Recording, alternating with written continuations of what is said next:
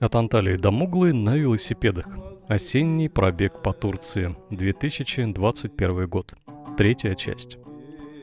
Утро началось в 6 или в 7, достаточно рано, и я застал красивейший рассвет. На берегу также не было ни души. Мы доели остатки ужина, попили чаю, и в это время на берег откуда-то из леса начали выходить группы людей. Кто купаться, а кто медитировать.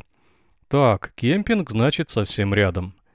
Мы поехали в том направлении, заодно посмотрим, где дорога, потому что обратно в гору лезть не хотелось никак. И правда, метров через 400 обнаружился кемпинг. Нас там поприветствовали и спросили, не желают ли сэры позавтракать, но мы вежливо отказались. Грунтовая дорога достаточно быстро вывела нас на основную трассу. Навстречу встречались ликийцы, люди, идущие пешком по ликийской тропе. Ну, по мне так сомнительное удовольствие. А по обочинам дорог росли ничьи гранатовые деревья. Конечно же, мы этими дарами набили все карманы.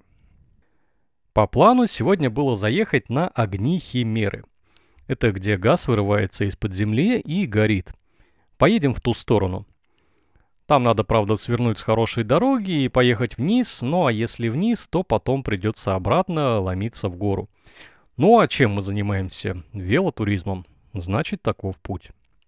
По дороге увидели рыбную ферму, стали освежиться, рыбы ловилось много. Русскоязычные туристы при нас набрали за пять минут целое ведро.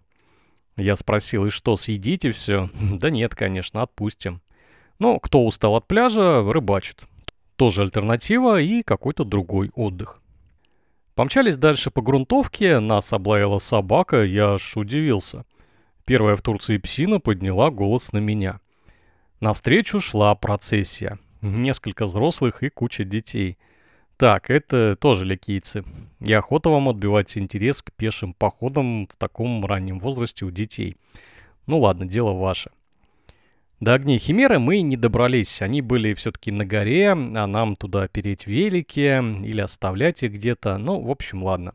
Нашли лужу с пузырями, которые бурлили почти как э, что-то там подземное. Но газ этот не горел и не хотел поджигаться. Ну, может, оно и к лучшему. Тем более в Турции введен пожароопасный режим, и нарушителей люто штрафуют и даже сажают в тюрьму. Добрались до асфальтной дороги, блин, 150 метров высоты набирать. Еле-еле доехали. Я уже потом пешком шел, очень было круто, и жара была такая прям летняя. На основной трассе опять мы туда вышли, нашли кафе и там же упали. Кола, чай, гизлеме, это лепешка с сыром. Отдыхали, наверное, с полчаса, и вид оттуда был замечательный. Далее наш путь лежит в городок Кумлуджа, не очень далеко. Но по пути встречаются всякие неожиданности. И вот меня заинтересовало здание у дороги. Оформленное как ресторан, но оказалось это торговая точка винодельни. Зашли, нас взяли в оборот и напоили холодным вином. Усадили на мягкие диваны.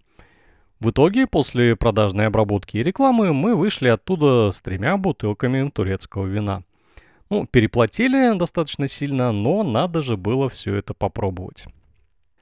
Наконец, город, стоянка есть где-то на берегу, но мы же умные, конечно. Поехали через весь город.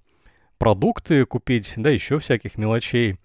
И потом свернули на набережную. Там вроде и поужинать можно, и встать на ночлег. Но нет, кафе закрыто одно, второе, третье.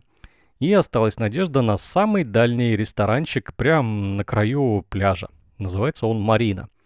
Доехали и сделали по городу крюк 12 километров.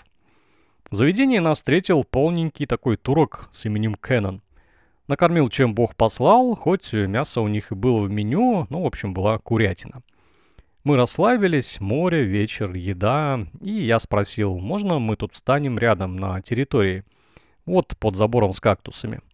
Он спросил своего шефа, да, говорит, без проблем, вставайте. Тем более тут же во дворе был душ э, и такой туалет э, с трубой душем точнее. Ну, в общем, все, что необходимо, и еще рядом были интернет и розетки. Ну, просто счастье. В общем, у нас получился почти бесплатный кемпинг. Но это была пятница, и полуразрушенное кафе начало оживать. Пришли местные женщины легкого и тяжелого поведения, да еще и с друзьями. На нас они не обращали внимания, да и стояли мы далеко, но потом пришел музыкант с местной такой турецкой гитарой. В общем, часов до двух мы слушали неплохую музыку, громковато, но довольно мелодично. Ну, еще, конечно, искупались и опреснились перед сном. День прошел весьма хорошо. Очередное раннее утро, около 6 утра. Подъемы для нас, в общем-то, такое время были не редкость. Спалось хорошо, и кактусы, которые окружали территорию ресторана, были без колючек. Сегодня у нас дорога вдоль моря. Доедем до города Демре, а там и до города Каш недалеко. И именно Каш туристы очень сильно хвалят. Дорога сегодня была самая лучшая на всем пути. Вдоль синего-синего моря под желтым-желтым солнцем и голубым-голубым небом. Конечно, много поворотов, но подъемы терпимые, а спуски так вообще за удовольствие. Позавтракать встали в городке Финике. Как это не смешно, это он сам и оказался. А где мы были и ночевали, это был пригород Финике. Ну, с географией у нас до сих пор не очень.